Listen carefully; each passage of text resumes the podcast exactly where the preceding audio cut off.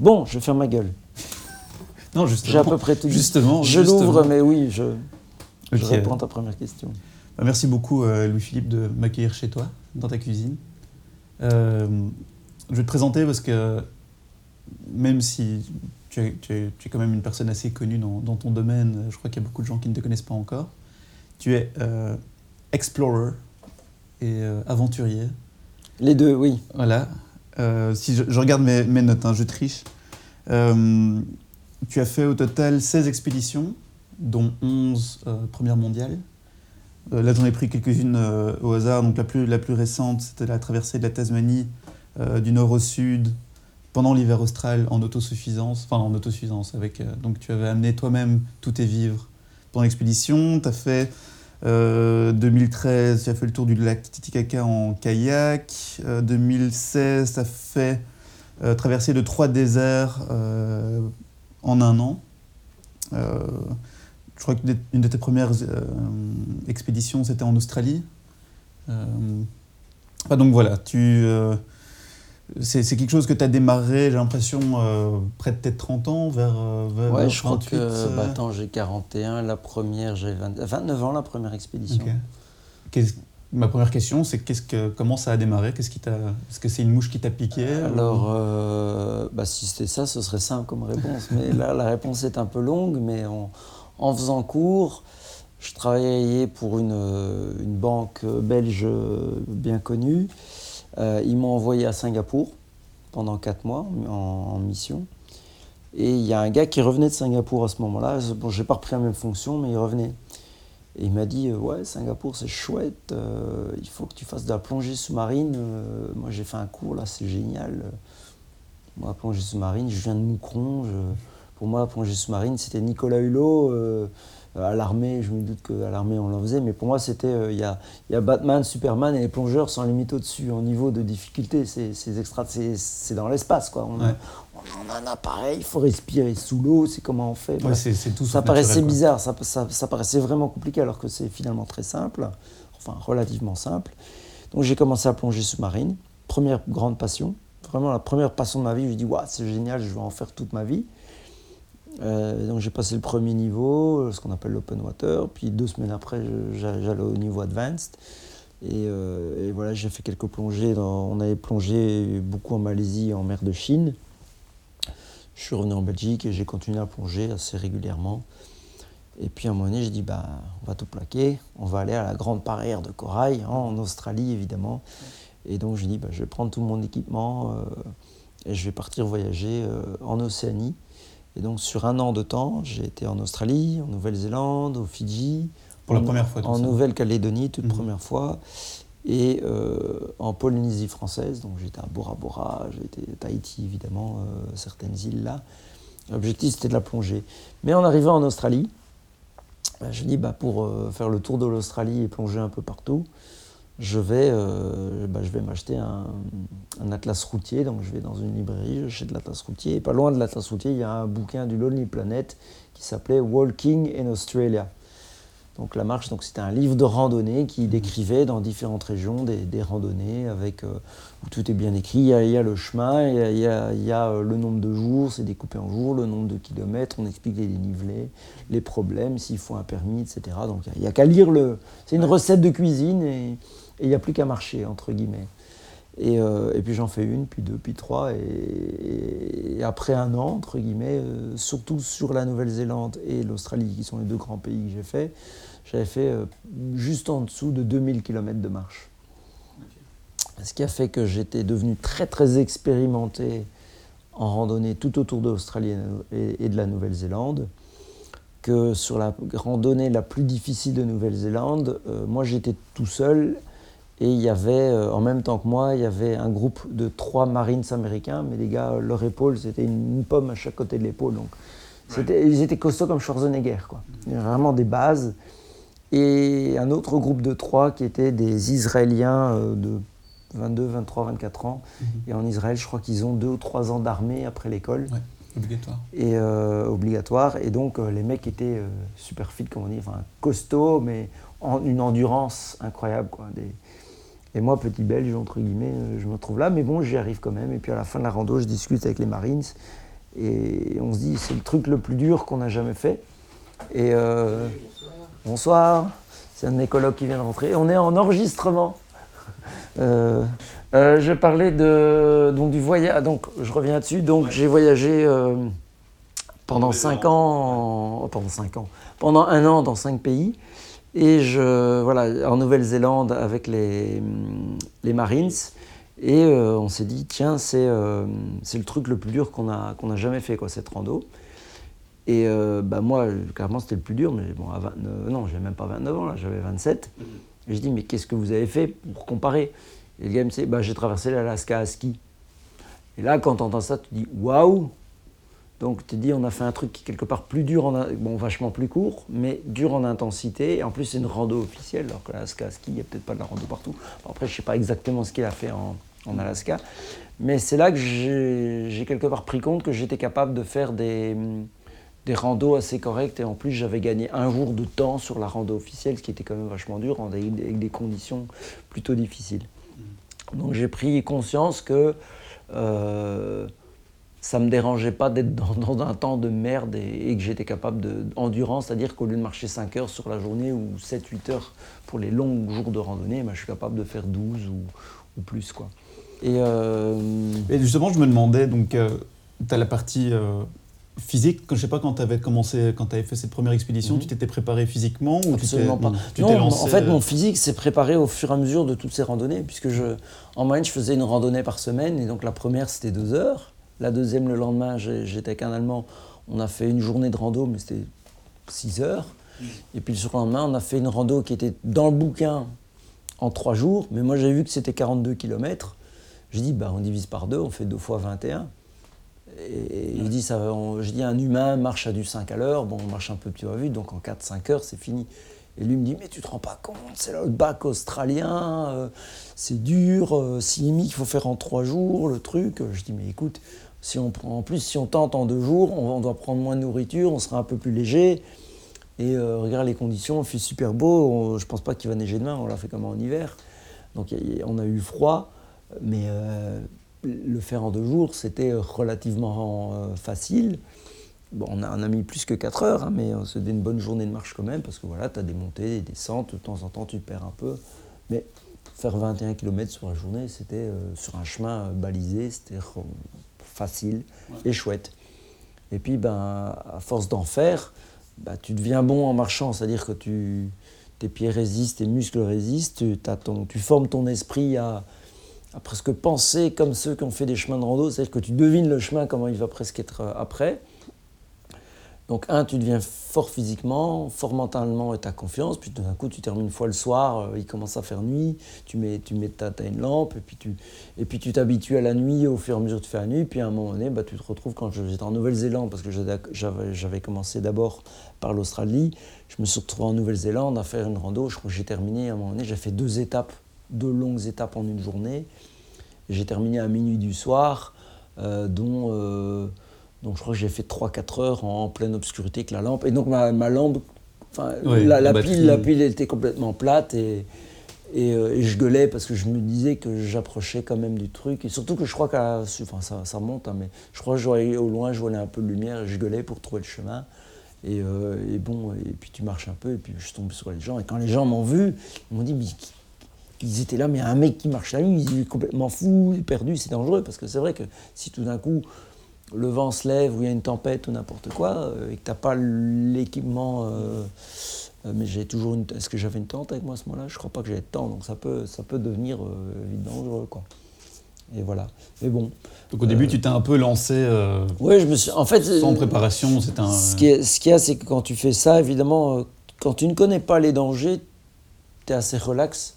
Si tu veux, maintenant, je connais clairement, surtout en Australie, je connais clairement les dangers. Les dangers donc j'ai a un peu- un plus peur. Et donc, avec l'âge, bizarrement, avec l'âge, tu as peur parce que tu, tu connais le danger. Donc, tu sais que tu, tu vas t'arrêter un peu plus tôt. Tu, vas, enfin, tu, tu, tu prends moins de risques. Et c'est pas que tu prends vraiment moins de risques, c'est que tu connais les dangers potentiels. Tu dois t'économiser aussi, tu j'imagine. dois Tu dois... Moi, je vieillis en même temps. Donc maintenant, à 41, je sens que la fatigue, j'ai pas la même, j'ai pas la même forme physique que cette année-là où j'ai fait les 2000 km. Et là, j'étais, j'étais même devenu, pas musclé, mais tu vois, j'étais, j'étais vraiment bien physiquement. Quoi. Là, je, suis un peu, je dois, je dois, me dérouiller avant les expéditions. Ouais, parce que maintenant, la, ta dernière expédition en date, là, quand tu as fait la traversée de la Tasmanie, mhm. avant, tu t'étais beaucoup préparé, tu avais pris du poids, tu avais... La, la, préparation pour cette expédition-là, enfin en général, on ne peut pas dire que physiquement je me prépare. Clairement, je suis vraiment pas un athlète. Et là, la seule préparation que j'ai faite, je crois que trois semaines avant de partir, euh, j'ai fait 3, 4, 5 heures de vélo par semaine, c'est tout. On ne peut pas dire. Euh, il y en a, si, alors si un jour je vais par exemple en Antarctique faire un truc, là je dois m'entraîner traîner 5 heures par jour pendant 2, euh, 3 mois avant. Quoi. Là, c'est clairement autre chose. Il faut être fort physiquement et, et prendre en plus de la graisse. Là, mon, entraînement consistait simplement à me dérouiller en faisant du vélo et, euh, prendre bah, du poids en, mangeant comme un ogre, euh, en mettant, euh, on va dire, plus de frites, plus de pizza, plus de, plus de graisse, mettre du beurre, mettre une gomme chocolat, il n'y a aucun problème. Quand c'est de la sauce avec les frites, bah, on en met plein. C'est limite la, la partie la moins difficile. C'est oui, c'est finalement agréable comme entraînement de prendre du poids. C'est pas facile en fait, mais voilà. Parlons-en justement de cette dernière euh, mhm. expédition. Au niveau des chiffres, euh, c'est 52 jours. Oui. Euh, plus ou moins un peu plus que 500 km Ouais, c'est entre 5 et 600. J'espère avoir le, calculé le truc dans, bah, pour ici dans 2-3 jours. J'espère avoir vraiment calculé. Je vais, je vais extraire le, du GPS les, les, points. Je vais mettre ça sur Google Maps. C'est surtout que je dois compter les allers-retours. Parce que là, si on fait le trajet, qu'on le suit comme ça, on aura le trajet que j'ai effectué, mais comme les allers-retours, ben, je vais les compter. Et ton parcours, justement, il est, tu le prépares déjà à l'avance sur une carte ou? Ouais, toujours. Ça, c'est vraiment euh, mon truc, c'est que je, dans ma préparation, il y a énormément de recherches, c'est des centaines, voire milliers d'heures, pour savoir qui est passé dans des endroits similaires au même endroit, pour soit passer par des lieux beaux avec un intérêt de, beauté de paysage, parce que j'y vais quand même à la base pour voir des beaux paysages. Si c'était complètement moche, euh, bon après en Tasmanie en hiver, il y a des trucs où je voyais pas grand chose pendant parfois plusieurs jours lorsque j'étais dans la tempête, mais euh, je veux passer par des beaux endroits ou intéressants où je veux apprendre quelque chose. De un, et puis de deux, ben, je veux minimiser ce temps de parcours. Je ne suis pas là pour rester le plus longtemps possible dans l'endroit. C'est pas dans un record de vitesse non plus, mais Non, non. Bah, et bizarrement, pour celle-là, il y a, y a, un Tasmanien qui, vous, qui veut, maintenant, il dit, euh, il veut battre le record de vitesse. Je dis, bah, si j'ai mis un standard et vous voulez tous le battre, bah, c'est tant mieux pour moi, puisque vous, Profitons moins du bah, décor. Vous pouvez le faire. Après, euh, après je C'est pas ce que toi tu recherches. Quoi. Toi, c'est plus l'expérience. Bah, moi, moi en fait, l'avantage dans la première mondiale, euh, c'est que, un, je mets un standard, mais ça c'est mon ego, mais qui, le dit, mais surtout, je, repousse quelque part une limite ou un truc qu'on n'a pas pensé. Donc il y, a, deux types de premières mondiales que j'ai faites. Il y a celle où ils me prennent tous pour un grand fou et parce qu'ils n'y ont pas pensé et parce que voilà parce que je suis le premier à avoir l'idée. Et il y en a, c'est des challenges que certaines personnes ont déjà tenté et moi je tente et je réussis. Par exemple la vallée de la mort. Euh, un Américain avait déjà fait deux tentatives, donc de traverser de la pointe nord à la pointe sud en autonomie complète. Ben, il a échoué. Euh, et voilà, j'ai réussi en, en réfléchissant complètement d'une autre façon. Il, il, y est allé avec une charrette, il était trop lent parce que le terrain est vraiment trop, trop, on va dire, euh, trop difficile pour la charrette. Mhm. Et moi, j'ai pris le pari de dire, mais finalement, la distance n'est pas très longue, c'est 250 km. Euh, je crois que c'est jouable en mettant tout sur le sac, dans, dans, un sac à dos et prendre tout sur le dos, ce qui fait que je suis super flexible ouais. Euh, pour, Justement dans... pour, aller quasi tout droit quoi, avec le sac à dos, alors que a un arbre, euh, enfin un arbre, je ne vais pas monter dans l'arbre, mais je, je, je, peux faire plus de, Mais dans ton, dans ton, expédition euh, Tasmanie, tu avais un sac à dos au départ de une soixantaine de kilos 62, donc j'avais 30 kilos de nourriture, 30 kilos d'équipement et 2 litres d'eau, ce qui faisait 62. Et ce qui est, euh, bah, je suis tombé sur quelqu'un qui travaillait, au, enfin qui, oui, qui travaillait au Décathlon il y a deux semaines, et cette jeune femme m'a dit mais, mais tu vas abîmer ton dos, enfin comment tu fais pour porter ça?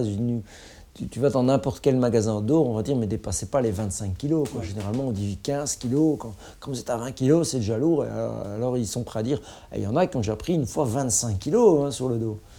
Pour ça, tu es aussi dans les, premiers, euh, dans les Ben, premières mondiales. Pas, pas les pre- pas le premier à faire tel poids, mais euh, on est vraiment très peu à avoir dépassé, on va dire, je crois, les 40 kilos. On est, on est, on est vraiment peu.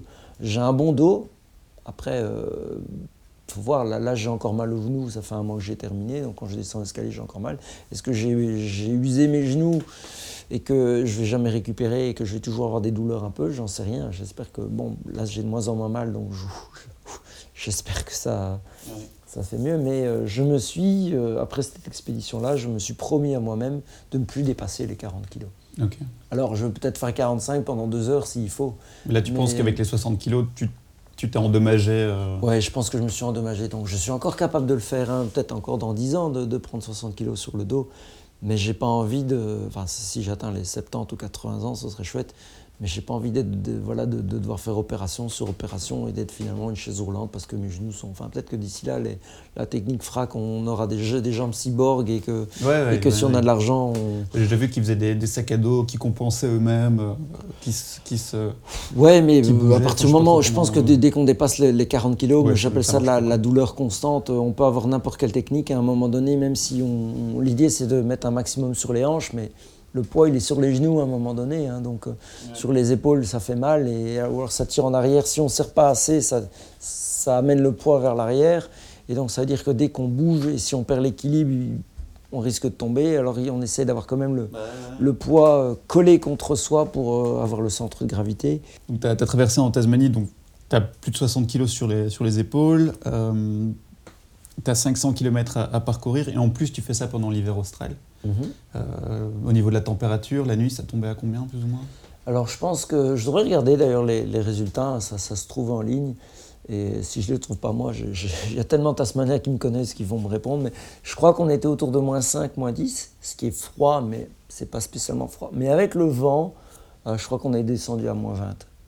Donc moi je dormais euh, les jours où il a fait plus froid, j'avais tous mes vêtements et, euh, et- et- enfin, sur un matelas vachement épais. Et il y a un ou deux jours où à un moment donné j'ai eu, enfin, j'ai eu une, une fuite dans mon matelas. Et donc bah, je devais euh, le, enfin, le regonfler toutes les deux heures. Donc euh, de toute façon je, me réveillais, hein, le, Ouais, le, dos touchait le- la glace qui est froide et, et avec le froid je me réveillais. Donc, euh, en plus, tu as un peu mal, enfin entre guillemets, tu un peu mal de dormir sur une surface très dure et froide. Donc tu te réveilles, ben, tu te retournes, tu, tu sors tes bras du sac, tu, tu ressouffles et tu sais que pendant deux heures. Et... Mais donc là, j'ai quand même ouais, relativement dormi correctement à ce moment-là. Vers la fin, là, dans mon matelas, j'avais genre. euh, je crois que je devais en avoir quatre ou cinq des fuites. J'avais tout utilisé, j'avais plus, plus de. Quasi, enfin, quasi plus de de papier collant super adhésif, mais même le- la fuite passait à travers le papier collant. Donc là, je devais re- ressouffler tous les quarts d'heure, 20 minutes. À un moment donné, j'ai complè- j'ai complètement abandonné. Mais je me trouvais à un moment donné, évidemment, vers la fin, euh, mi-septembre, donc vers la fin de l'hiver, vers les côtes, donc il fait moins froid, il fait quand même froid. Euh, et donc, euh, voilà, Mhm. ça a passé. Si j'avais eu les cinq fuites euh, pendant la- les tempêtes que j'ai eues, je ne sais pas ce qui serait passé. Enfin, je- Ouais.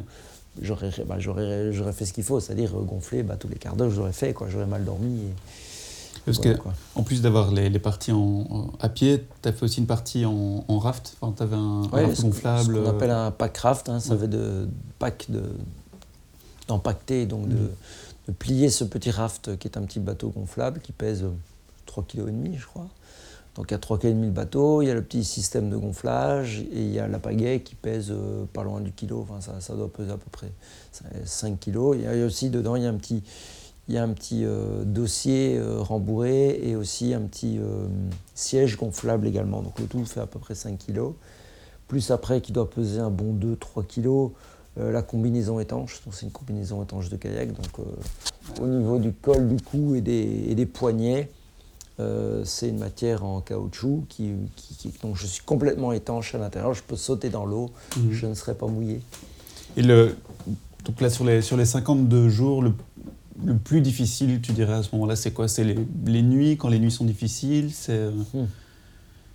c'est la solitude C'est le, J'ai les de- conditions j'ai pas de problème avec la solitude. Je- heureusement que j'en ai pas parce que j'ai fait quasi les trois quarts de mes c'est tout seul. Donc j'ai plus de problème avec ça. Bah, il y a une combinaison évidemment de facteurs. C'est que tu es en hiver, il fait froid, il fait noir. Donc la nuit tombe en plus plus vite, évidemment. Au départ, à 5h30, il faisait, il faisait nuit. Mais le, le, le plus dur mentalement au début, où j'avais même le plus peur, euh, c'était au début, parce que j'avais ce poids de sac et je me suis retrouvé dans, sur un chemin balisé qui, qui théoriquement qui se fait en six jours, donc c'est conseillé en six jours. J'avais lu que certaines personnes l'avaient fait en quatre. Moi, je sais que si je le faisais en été euh, mmh. tranquillou, euh, tranquillement, je le fais aussi en quatre. Bah, au lieu de mettre 6, j'ai mis 17 jours à le faire.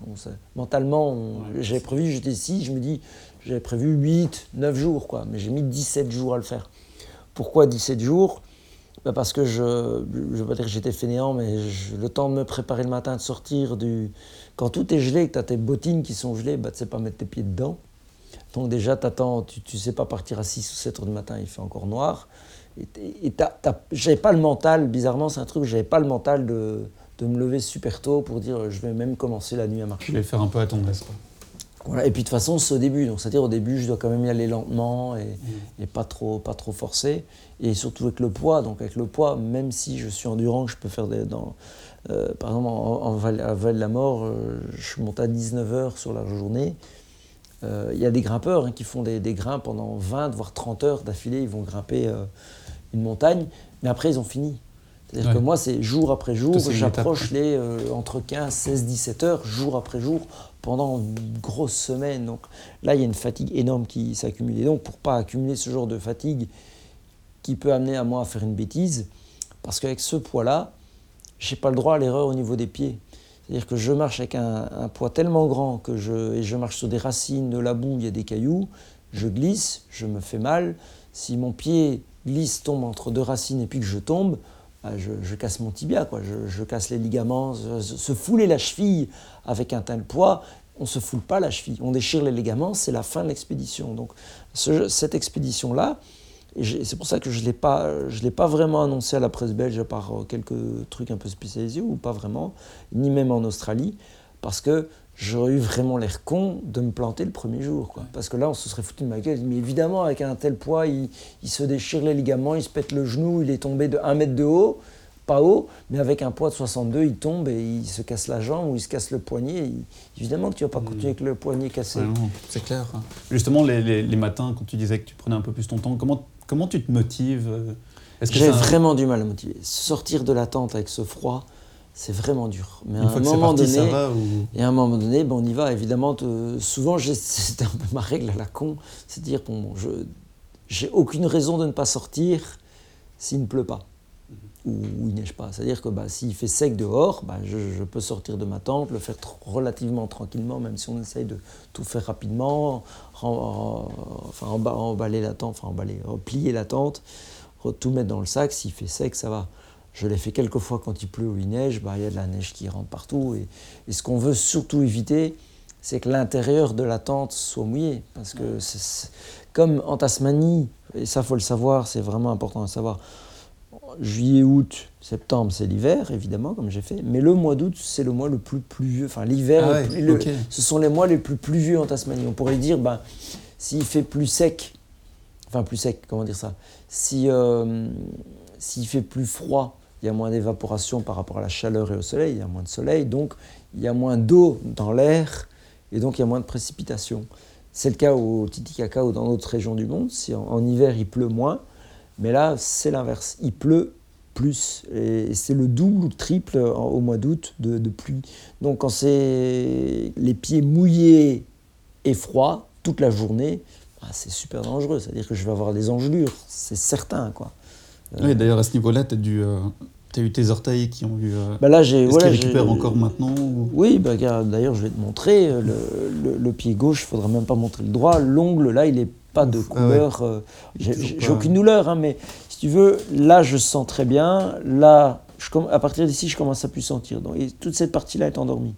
Donc, la manière dont, quand je caresse le, le dessous de l'orteil, là, je sens, hein, je sens mon orteil, je sens que j'ai une pression, mais c'est pas du tout Parce que d'un côté, tu as tout ce qui est usure euh, physique, mais tu parlais aussi, euh, j'entendais, de, de, de, fatigue mentale, que même au niveau de la communication, au niveau de. qu'à un moment, tu as limite l'impression que tu sais plus parler ou que tu as.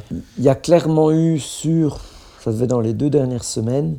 Moi, je commençais à parler aux objets comme euh, Tom Hanks dans le film euh, Castaway en anglais, donc Seul au monde, où il parle à, son, à Wilson, son ballon, et il prend du sang, il, il fait un visage. Et moi, je me souviens, bah, je t'ai parlé de mon, de mon matelas pneumatique. Donc je me souviens, il y a eu deux nuits où j'ai tenté de le réparer plusieurs fois avec de, la colle. Enfin, j'utilisais la colle de bateau, j'avais plus de colle et plus de rustine pour le, le matelas même, mais j'utilisais les, les rustines, la colle du bateau qui n'était pas qui marchait mais qui n'était pas super adapté. Et en fait, pendant que je réparais, je, euh, surtout c'était au moment où je dégonflais complètement le matelas pour vraiment l'avoir à plat, je le caressais, je faisais vraiment comme ça, allez maintenant tu vas être gentil. Bon, je m'en rendais compte, mais je ne savais pas m'empêcher de le faire. C'est ça qui, c'est ça qui était incroyable. pourquoi, pourquoi on a besoin euh, Je peux pas. Je peux pas l'expliquer. Il y a peut-être quelqu'un qui est spécialiste euh, mais justement, de ce genre de choses. Toi, as, une de tes expéditions, tu avais travaillé avec une psychologue. Qui... Bah, ici aussi. Ah, c'était là, qui s'intéressait à, la, à, la, manière dont on réagit face à des euh, donc le... situations stressantes. Ou, Exactement. Donc le, le programme, donc c'est Cécile Vallée qui est basée à la, qui travaille pour ce qu'on appelle la Maison des sciences de l'homme qui est basée à l'Université de Paris-Nord, qui est une, chercheuse en, psychologie, et elle s'occupe là, de cette partie-là, la psychologie cognitive, donc la science de la pensée, entre guillemets. Et elle a travaillé notamment avec Christian Clot, et un autre qui s'appelle Régis Belleville, et d'autres. Et euh, moi, c'est la troisième fois que je travaille avec elle. J'ai travaillé avec elle pour le Simpson en 2008, l'Islande en 2010. Et là, ça faisait un petit temps, parce qu'on a dû arriver en 2018 pour cette expédition, parce qu'elle cherche des gens en solo, et une longue durée de grosso modo au minimum trois semaines. Parce qu'il y a encore beaucoup de choses qu'on ne comprend pas. Au niveau du cerveau, on connaît rien. Je veux dire, on connaît autant de choses sur le cerveau que l'univers, c'est-à-dire pas grand-chose. Et puis toi, le, poids de tes décisions, c'est pas, enfin, c'est pas rien comme décision. C'est parfois une décision qui peut jouer entre euh, la vie et la mort, entre me casser une jambe, entre casser du matériel, euh, bah, comme la, la, bêtise que j'ai faite de, de vouloir à un moment donné passer au-dessus d'un tronc d'arbre sur la rivière qui était à fleur d'eau. Donc je me suis dit, euh, il dépassait, on va dire, de, de 1 ou 2 cm. Je me dis, ben, je vais pagayer, je vais remonter le, fleuve en pagayant très très fort. Je vais faire 180 degrés. Et entre guillemets, comme quelqu'un qui, qui ferait un jump ou sur une rampe à vélo ou en skateboard, je me dis, je vais aller, euh, je vais aller dessus. Mais le, courant ne m'a pas amené exactement comme je voulais, m'a plaqué sur, le, sur un bout de tronc plus haut. Euh, j'ai commencé à, me pencher.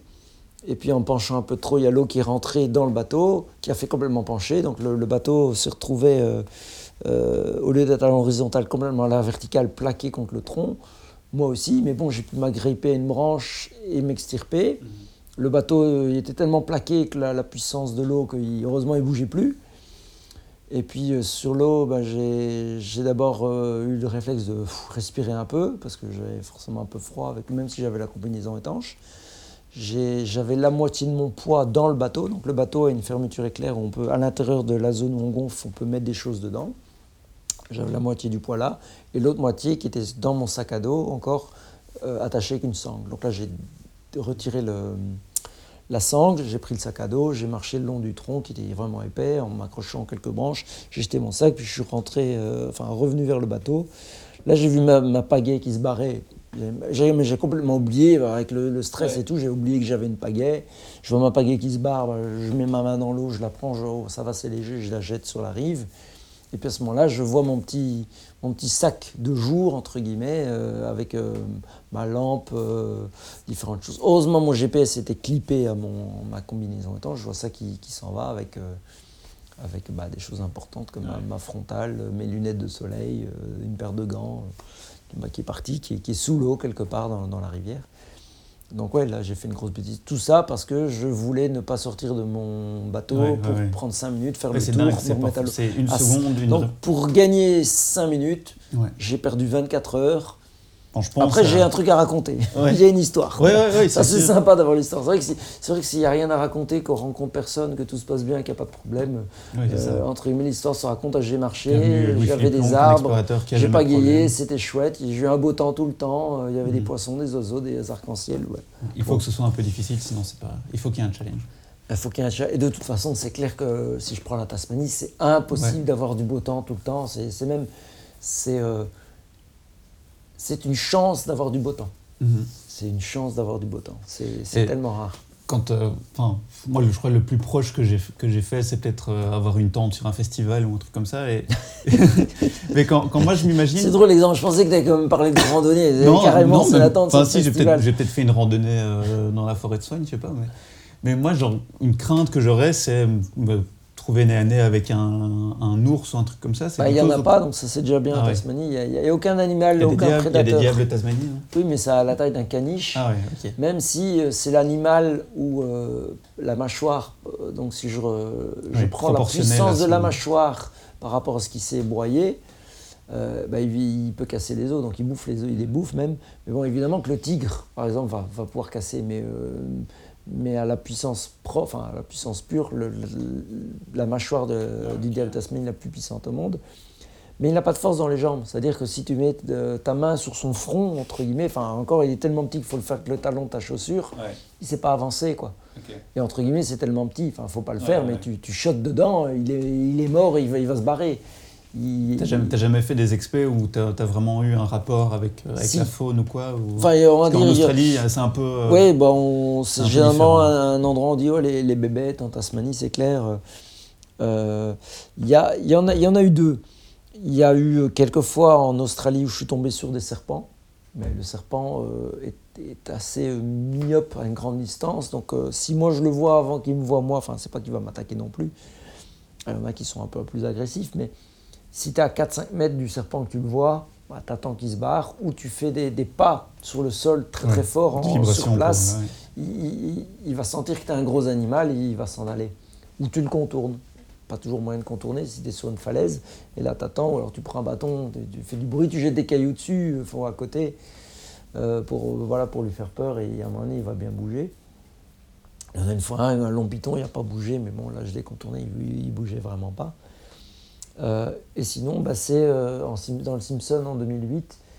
Là, euh, il y a énormément de dromadaires donc en Australie, qui sont des dromadaires qui viennent d'Afghanistan. le- du temps, on a commencé à faire le rail. Après, quand les, les véhicules- la voiture était plus efficace, la voiture, le camion, les, grues, etc., ben, on n'a plus besoin des dromadaires. On n'utilisait pas le cheval, parce que le cheval, dans, dans les airs, il avait un peu du mal à supporter la chaleur. Et puis, on les a, on- ils les ont bah. Ben, ils ont copulé comme des, comme des lapins. Et alors, je ne connais pas les chiffres officiels, mais j'ai une fois lu 2 millions, ce qui est énorme comme population. Et donc, ça, ça bouffe de tout. Et ça bouffe autour des déserts, parce que bah, où il y a de l'eau. Mais donc, comme il n'y en a plus trop à ce endroit, bah, à certaines périodes de l'année, ils rentrent vraiment dans le désert super aride, parce que là, il y a encore il y a, il y a des, il y a des plantes. Le désert ne veut pas dire que c'est pas le Salar d'Uyuni euh, ou Mars, quoi, où il n'y a rien. Donc, il y, a- toujours quelque chose à becter, euh, des petites plantes pour, euh, pour ceux qui cherchent. Et, euh, et donc, à un moment donné, donc je, marche vers eux, ils s'arrêtent, ils me regardent, je me rapproche, je prends des photos, pas peur, je continue à me reprocher, je reprends une photo vidéo, puis à un moment donné, je suis tellement proche, bah, ils, fuient, ils passent au-dessus de la dune, ils s'en vont. Là, ce jour-là, j'ai marché, je suis passé au-dessus de la dune, ils étaient derrière, ils m'ont revu. En haut de la dune, j'ai encore pris des photos. Et là, ils, ont encore continué. Ils ont dit merde, il nous suit celui-là. Et, euh, ils sont encore partis.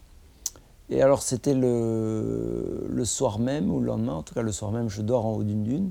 Et le lendemain matin, je descends vers un des premiers grands lacs secs, c'est-à-dire c'est pas du sel, c'est de la terre durcie. Et donc, j'avais vu ça sur les cartes, hein, donc je me dis, là, moi, il n'y a plus de dunes, c'est plus du sable, ça va être une autoroute pour moi, de la terre dure, soit avec la charrette, des, ça va être très simple. Et il y a les dromadaires devant moi. Et, je sais pas, il y en a une quinzaine. Et euh, de toute façon, je vais, je vais vers eux comme d'habitude, on se barrer. Ils ne se barrent pas.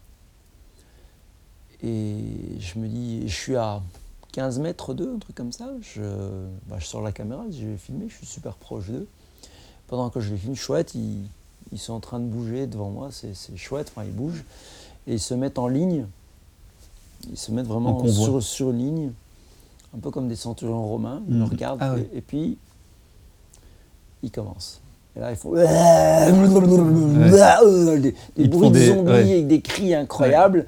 Ça dure Intimidation, quoi. une grosse intimidation. Et puis il commence à avancer en ligne. Mais vraiment, euh, que je dis centurion romain, c'était ça. quoi.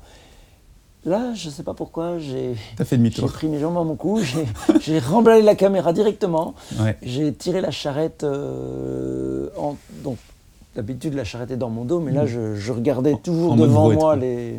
Donc, je marchais en marche arrière, Ah, quelque ouais. part, en tirant la charrette, en regardant ce qu'il Ah, faisait. Heureusement, il marchait, il courait pas, mais il marchait vers moi. Il, En plus, il ils m'ont- oui, bah, évidemment, oui, il y a des courses. hein, donc, euh, et ils m'ont repoussé. Ça a duré, donc ils m'ont poursuivi pendant 2-3 minutes. 2-3 minutes, c'est très long hein, quand tu es poursuivi par euh, une quinzaine d'animaux à, faire des, bruits de, de, on n'est pas content. Et, en sachant que tout d'un coup, ils peuvent charger à 2-3 et toi, tu es là avec euh, t'as tes bâtons de marche. Ouais. Donc j'ai mes bâtons de marche sur lesquels je peux taper. Je sais que directement, s'ils m'attaquent, je dois viser les yeux. C'est une vraie attaque, je, je dois leur faire très mal, donc c'est les yeux parce qu'il y a plein de nerfs. Euh, potentiellement, je peux me mettre sous la charrette, mais avec quelques coups de pied, ils vont, ils vont réussir à la basculer. Et si je me mets à terre, en plus, je- me relever, ça va être dur s'ils commencent à m'écraser. Donc, enfin, bon, c'était. dans- dans- tous les scénarios se, se font très très vite hein, dans le Ouais. cerveau. C'est là où c'est intéressant Et- pour les psychologues de savoir Oui, comment ton cerveau c'était- fonctionne à ce C'était clairement donc de fuir. Ouais. euh, et euh, pour leur faire peur, moi, je prenais mes deux bâtons, je tapais comme ça en l'air. Il y avait un arbre un peu plus loin, j'ai dans l'arbre, je tapais dans les branches de l'arbre pour montrer que je suis grand. Je suis plus grand, ça faisait, ça faisait toujours pas leur effet. Et puis après 2-3 minutes, à un moment donné, ils, se- ils ont fait demi-tour. Ils sont partis en courant en plus. Ils sont partis en courant dans l'autre sens. Ce qui est bien, c'est que tu fais pas pipi dans ton froc parce que de toute façon, tu es à moitié déshydraté, tu pas assez d'eau pour faire pipi dans ton froc. Donc euh, ça, c'est pas mal. Mais euh, ça fait peur. Mais justement, dans, dans- dans mes questions, euh, je me demandais, enfin, à mon avis, je connais déjà la réponse, mais tu Mhm. dois te sentir assez humble face à la nature quand tu. Ouais, même si Quand tu, même si tu ne le sens pas, tu sais rien faire. Si la nature a envie de te, te donner une grosse claque et de te ta nature, à ta ta place en nature humaine, tu la remets homme, un peu. euh, En tant que petit homme, pff, tu fais rien. hein. c'est quelque chose qu'on perd, non? Enfin, quel- Ici, euh, le fait de vivre dans les villes, euh, d'avoir. Ah oui, bah, à ce niveau-là, à ce niveau-là, ça c'est un avantage, c'est une raison, je ne vais pas dire cachée, mais ça, ça fait partie de, des bénéfices quelque part. C'est que, un, évidemment, je sors, on va dire, du béton des villes, euh, des humains fous qui, qui courent après le temps et après l'argent et après leur smartphone et les likes. Maintenant, euh, il y a 10 ans, on n'aurait même pas parlé qu'on court après les likes. D'ailleurs, si vous aimez cet épisode, n'hésitez pas à le liker. Voilà, à partager. et euh,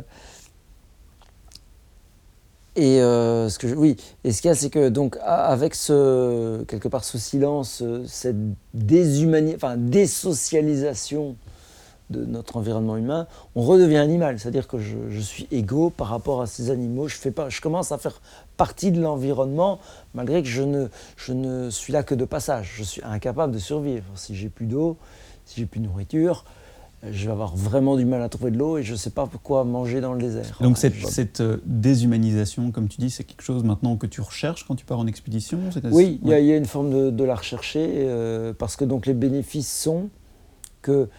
Euh, alors j'ai de très bons yeux, hein, j'ai fait l'opération laser, donc j'avais des lunettes euh, jusque. J'ai fait en quoi ça En 2014, ouais, fin 2013. J'ai fait, euh, fait un œil en décembre 2013, l'autre œil janvier 2014. Donc maintenant j'ai eu 100, théoriquement 100%. Et euh, comme on est toujours devant ces écrans, bah, je ne suis plus devant mon écran pendant longtemps. Donc ma vision, mon, mon œil s'habitue à voir plus loin. Donc j'ai ma vision qui devient très bonne. Mon ouïe, il n'y a plus des bruits parasites. Donc je, euh, dans le silence, j'entends le vent, donc ça monte. C'est-à-dire que je ne vais pas dire que je deviens un surhomme, mais je suis capable d'entendre une mouche à, à 20 mètres. Quoi, alors alors qu'en pleine ville, elle, est sur soi, elle est venue sur soi, on ne l'a même pas entendue parce qu'il y a le bruit des, des voitures euh, et de, tout le reste. Euh, L'odorat, l'odorat qui devient beaucoup plus fin parce que voilà, en fait, il y a tous des, des trucs perturbateurs dans les villes et donc il y a, il y a cette espèce de ça. Il y a évidemment d'un point de vue physique parce que je fais de la marche, euh, je redeviens comme un, je vais pas dire un aborigène, mais comme un n'importe quel Homo sapiens d'il y a X années, hein, faire du, sport physiquement tous les jours, bah, mon, cœur euh, travaille. Donc, en plus, c'est de la marche, donc c'est pas de la, course. Souvent, on dit que c'est pas toujours trop bon de faire la course non plus. Mais là, quelque part, c'est de la marche. Bon, avec le sac à dos lourd, on sait que c'est peut-être pas très bon pour les genoux et les hanches.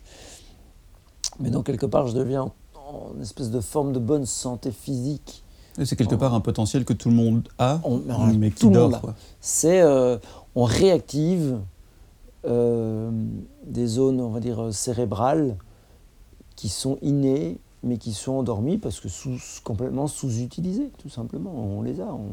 parce que c'est dans le cortex reptilien, il y a des spécialistes qui vont pouvoir euh, plus ou moins identifier un peu ce que c'est. Donc ça, c'est vraiment chouette. Encore, euh, encore hier, avant-hier, j'ai fait du vélo à Bruxelles, alors que je suis encore pas revenu euh, à ma, force physique. Enfin, pas que j'étais sport physiquement, mais j'ai encore les, les, jambes très très fines. Tu avais perdu quand même 15 kilos sur ton euh, expédition. 16, 16, kilos sur ton expédition. 16 avec de masse, euh, de masse corporelle, enfin graisse et surtout muscle quand même de perdu.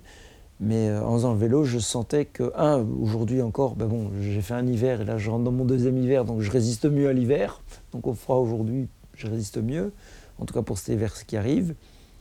Et deuxièmement, mon endurance euh, j'ai plus mal au genou quand j'ai fait, j'ai plus mal au genou quand je roule à vélo et euh, j'étais quasi infatigable quoi. Bon, la montée c'est un peu plus dur aussi, mais je sentais que par rapport à avant, j'ai encore, bah, j'ai fait qu'entre guillemets 52 jours de sport euh, en moyenne entre le jour le plus court, j'ai peut-être fait 6 heures, mais le jour le plus long, j'ai fait 14 heures vraiment d'affilée, d'affilée, sans arrêt, 14 heures de sport. Le, le, cœur, les muscles ont bien travaillé, même si j'ai perdu en volume, c'est des, des bons muscles qui restent. Il y avait un, autre sujet que je voulais aborder avec toi, mhm. c'était le, sujet de la, mort. Tu en, avais déjà un petit peu parlé à un moment, de, que finalement c'est quelque chose que tu acceptes peut-être plus, plus facilement maintenant, toi, de ton expérience, quand tu pars en expédition, c'est quelque chose que, enfin, que tu acceptes quelque part Oui, c'est accepté, c'est intégré. Ça fait partie de comme si c'était un jeu vidéo, mais ça fait partie des, solutions ou des, en anglais des outcomes, des, des résultats possibles de l'expédition, la mort, revenir en, chaise roulante, revenir avec un membre en moins ou aveugle. Voilà, euh, pour, donner un exemple, préparer, quoi. pour donner un exemple très tout con, hein, ça devait être le, 4 ou 5e jour, euh, toujours avec le poids du sac à dos. Un matin, je me lève et je glisse sur mon derrière le sac à dos, on va dire, je, tombe sur mon cul, ça fait un peu mal parce que voilà, je tombe à terre avec le poids du sac. Mais surtout, je tombe sur mon cul, mais je mets ma main sous, enfin ma main se met, si tu veux, sous mon derrière. Et sous ma main, je tombe en fait sous une petite branche. Et il y a un bout de branche de peut-être un centimètre qui me rentre dans le doigt. Et en tombant, après, je glisse. Donc, il me, il me rentre dans le doigt et et il me déchire le doigt, euh, il ouvre mon doigt, quoi. Il rentre à l'intérieur et il ouvre mon doigt sur. Euh, est-ce qu'elle est encore. Euh, comme c'était une des premières plaies, elle est vite revenue, mais je crois que c'était sur 2-3 cm, sur deux phalanges je commence à saigner fortement, enfin fortement, pas tant que ça. Mais les doigts, ça saigne. C'est terminé, ça saigne. Ouais, ça dépend. J'ai vite mis le bandage, désinfecté. Je dis, bah, c'est au début de l'expé, c'est pas, je vais pas dire, ouais, je vais laisser, ça va mettre le doigt en l'air, ça va sécher. Non, non. Tu es, en milieu euh, boueux, humide, il va neiger plus tard quand tu seras en montagne. Tu dois, tu t'arrêtes, tu, tu ressors le sac. Tu vas perdre, tu prends une heure s'il faut, mais tu soignes ce doigt parce que, parce que voilà, tu as besoin de t'en as 10, bah, les, les 10 sont utiles pour tenir les bâtons, pour s'agripper à plein de trucs. Et euh, voilà. Encore une fois, dans cette expédition, je serais tombé sur un bâton beaucoup plus grand sur la fesse, elle se serait rentrée, bah, c'était fini aussi. Euh, je, me suis pris quelques branches dans l'œil qui m'ont, entre guillemets, fouetté euh, et qui m'ont fait mal. Mais si je tombais tête en avant, avec par exemple mes bâtons qui sont accrochés à des branches, la tête en avant, avec une pointe dans l'œil, je veux dire, je, me crève un œil. Donc, encore une fois, cette expédition aurait pu me, me, me tuer 25 fois, euh, par, par, surtout par des chutes, me faire très mal. Je veux dire, je suis passé dans les mailles du filet. Je, je, recommence aujourd'hui. Je peux me, comme j'ai dit, je peux me casser la jambe au jour 2 ou au jour 45. C'est. Euh, c'est qu'une question de temps, quelque part, de se faire mal et de se faire évacuer. C'était qu'une question de temps. On parlait tout à l'heure de, de la, solitude, mmh. que c'est un choix euh, que tu voulais vraiment de, de, le faire seul. Je crois que tu avais fait peut-être quelques expéditions euh, comme euh, la, Pologne ou, ou, le lac Titicaca, où vous mmh. étiez à plusieurs, mais maintenant tu as décidé de, faire beaucoup d'expéditions seul.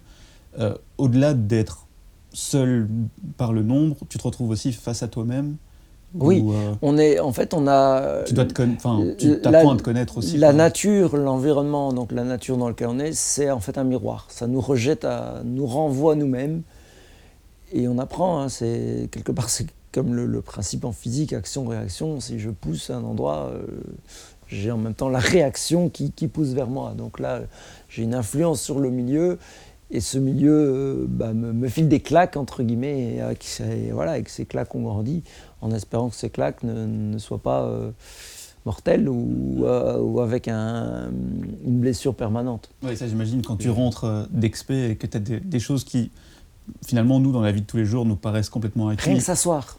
S'asseoir, oui. Rien que s'asseoir. En Tasmanie, il n'y a pas de banc, il n'y a, a, pas de chaise.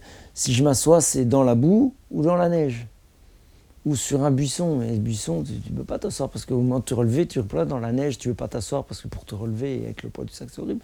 Donc tu, et, puis si tu t'arrêtes et que tu veux t'asseoir ou te coucher et rester longtemps avec le froid, tu te refroidis tout de suite. Donc c'est pour ça que je disais, tu, je ne pouvais pas m'arrêter plus de 5 minutes. Donc c'était deux grandes difficultés, c'est le poids du sac à dos et le fait que pendant la journée, je n'ai pas vraiment le droit à m'arrêter, je dois rester en mouvement. Euh, et si je m'arrête, c'est évidemment sous tente et dans le sac à dos, dans le sac à dos, dans le sac de couchage. Et, voilà. Euh, à côté des, expéditions, du côté exploration, tu es, aussi conférencier, donc euh, tu, tu, racontes tes, euh, tes, tes aventures. tu as, fait un TEDx à, mhm. à, Bruxelles, à Liège.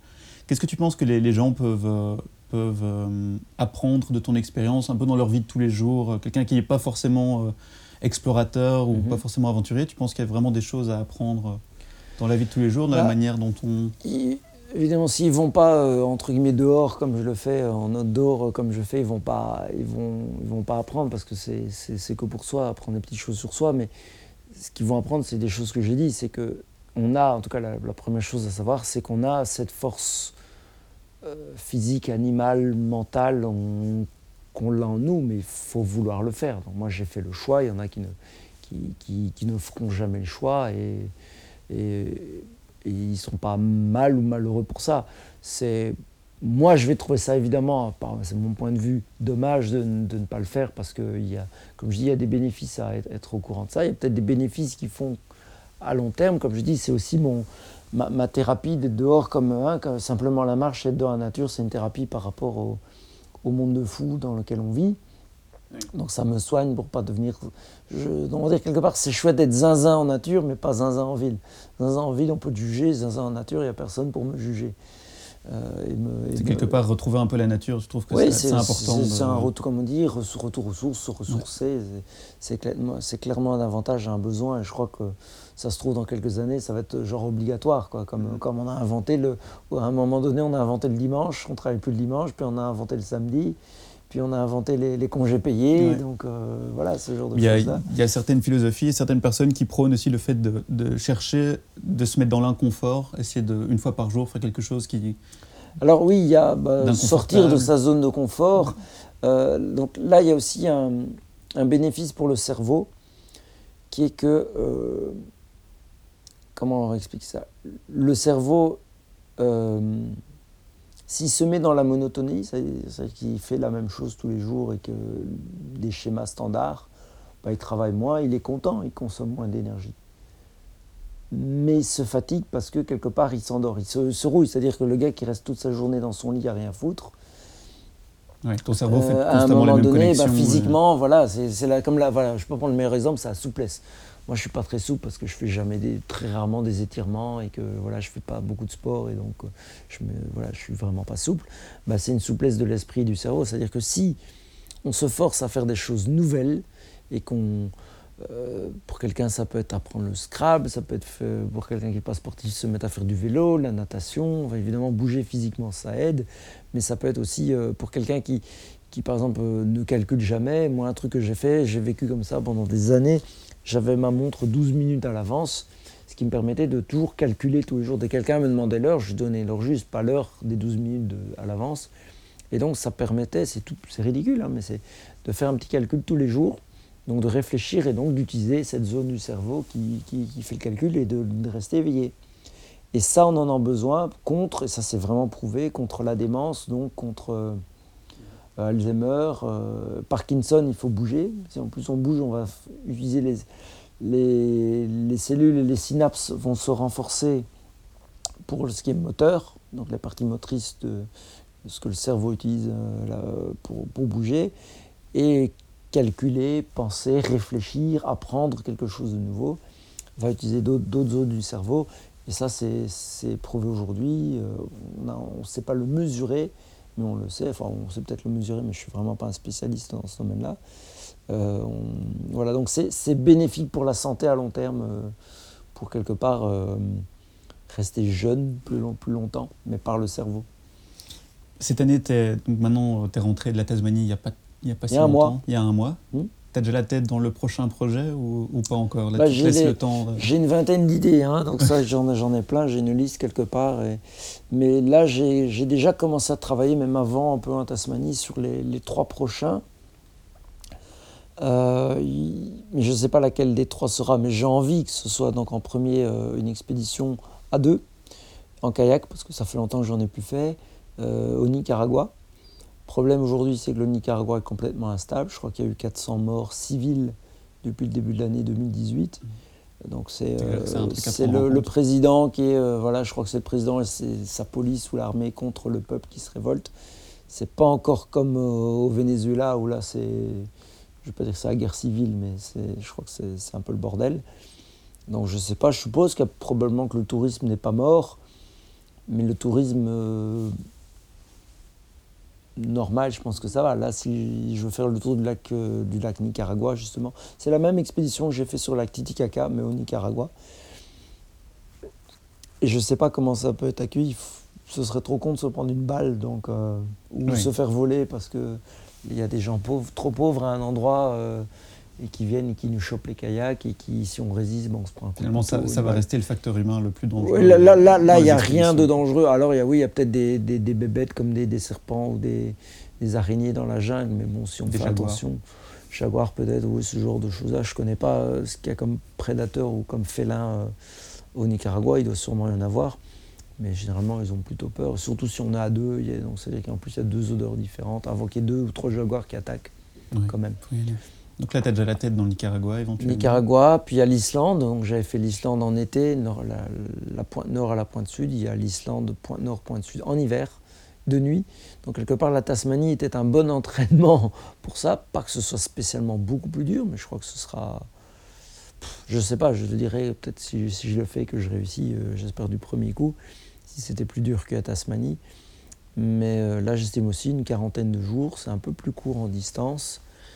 Mais bon, de nuit, avec les vents qu'il y a, on se rapproche plus d'un truc polaire, mais avec un terrain mixte, puisqu'il y a des rivières, il y a, de la cendre, il y a aussi le fait que même en hiver, en Islande, il peut y avoir euh, de la pluie, donc si on est juste au-dessus de zéro. Euh, c'est pour ça que tous ceux qui ont essayé. Donc là, c'est une expédition première mondiale, mais il y en a plein qui essayent depuis 94. J'ai trouvé la première, deux Allemands. Au-delà de, de l'exploit et de, tu, recherches aussi souvent le, record. Mm. Qu'est-ce qui, qui, te pousse à, toujours vouloir faire euh, continuer ces expéditions? Il y, a, il y, a, un côté un peu recherche de, sensations? Voilà, dans le côté exploit, il y a clairement. Euh, c'est con, c'est un peu l'ingénieur curieux, euh, c'est le puzzle à, à, résoudre, c'est un problème à résoudre. C'est là, voilà. Pourquoi les gens en Islande échouent? Ils échouent pour ça? Ben, moi, tant que je réfléchis à comment on peut supprimer une partie du problème ou le problème en entier s'il se produit. Et c'est là qu'il faut réfléchir. Et après, bah, ça on ne sait pas le tester en labo. Il faut, il faut y aller, tester. Est-ce qu'il faut faire une tentative, une deuxième? C'est ce que tu es un peu résoudre un problème. Oui, c'est résoudre un problème. Et, alors, il y a, c'est pour ça que je prends quelque part, même s'il n'y a pas un plaisir comme euh, manger du chocolat ou faire l'amour, il y, a, il y a clairement un plaisir à, à préparer, à rechercher, à, à, bouffer de l'information euh, des meilleurs au monde. Il faut aller chercher ce que les meilleurs ont fait, voir leurs erreurs, pas papoter avec eux. Aujourd'hui, ce qui est bien, c'est qu'il y a, je crois qu'il n'y a personne aujourd'hui qui refuserait de m'aider parce qu'il voit ce que j'ai déjà, déjà accompli et qui voudrait aider. Et donc de, de se dire, tiens, euh, on y va, on va chercher, on, va tenter, on va apprendre quelque chose et on va aller plus loin. Euh, quelque part, je, je, vais exagérer, mais je bâtis euh, mon expérience sur le gars qui a inventé la roue, quoi. Le gars qui a inventé le feu. si, si, si on n'avait pas maîtrisé le feu, bah, quelque part, si on ne sort pas de sa zone de confort, si on cherche il faut, Je pense que c'est ça aujourd'hui, hein, et, l'homme, l'humain, a, fait, fait, ça depuis 5000 ans, c'est qu'il a des problèmes à résoudre, parce que voilà, il veut améliorer son confort de vie. Et aujourd'hui, les aventuriers et les explorateurs, euh, on a quelque part tout ce qu'il faut pour vivre une vie correcte. En tout cas, euh, dans les pays dans lesquels on vit, on, sait se chauffer, on sait se nourrir, euh, tant que la planète, mais bon, on ne va pas rentrer dans le côté écologique aujourd'hui. Mais le fait de continuer à pousser, d'aller titiller cette, curiosité et de se, forcer à avoir des problèmes, fait qu'on va se forcer à trouver les solutions, fait qu'on va avancer dans, une direction. C'est tellement facile de se complaire dans, sa petite bulle de, confort et, tout va bien. et voilà. Mais à partir du moment où on, se dit qu'on veut apprendre quelque chose, et encore une fois, parce que c'est mon opinion, après il y en a qui vont, qui, comme je dis, ils vont pas vouloir euh, chercher à aller un peu plus loin, d'aller apprendre quelque chose. Il faut pas se mettre, faut pas faire une expédition, aller gravir l'Everest pour ça. Hein. Ça peut être quelqu'un qui, euh, je sais pas moi, qui est, qui est DJ, qui fait ça toute sa vie, qui adore, et puis bah, on va peut-être lui dire, mais va apprendre quelque chose, intéresse-toi à quelque chose de nouveau. Il va peut-être dire, tiens, mais j'ai toujours été intéressé par les échecs, j'ai jamais appris, ben, je vais apprendre. Ou, euh, il va dire, euh, je, ne sais pas moi, euh, tiens, je me mettrais bien à peindre.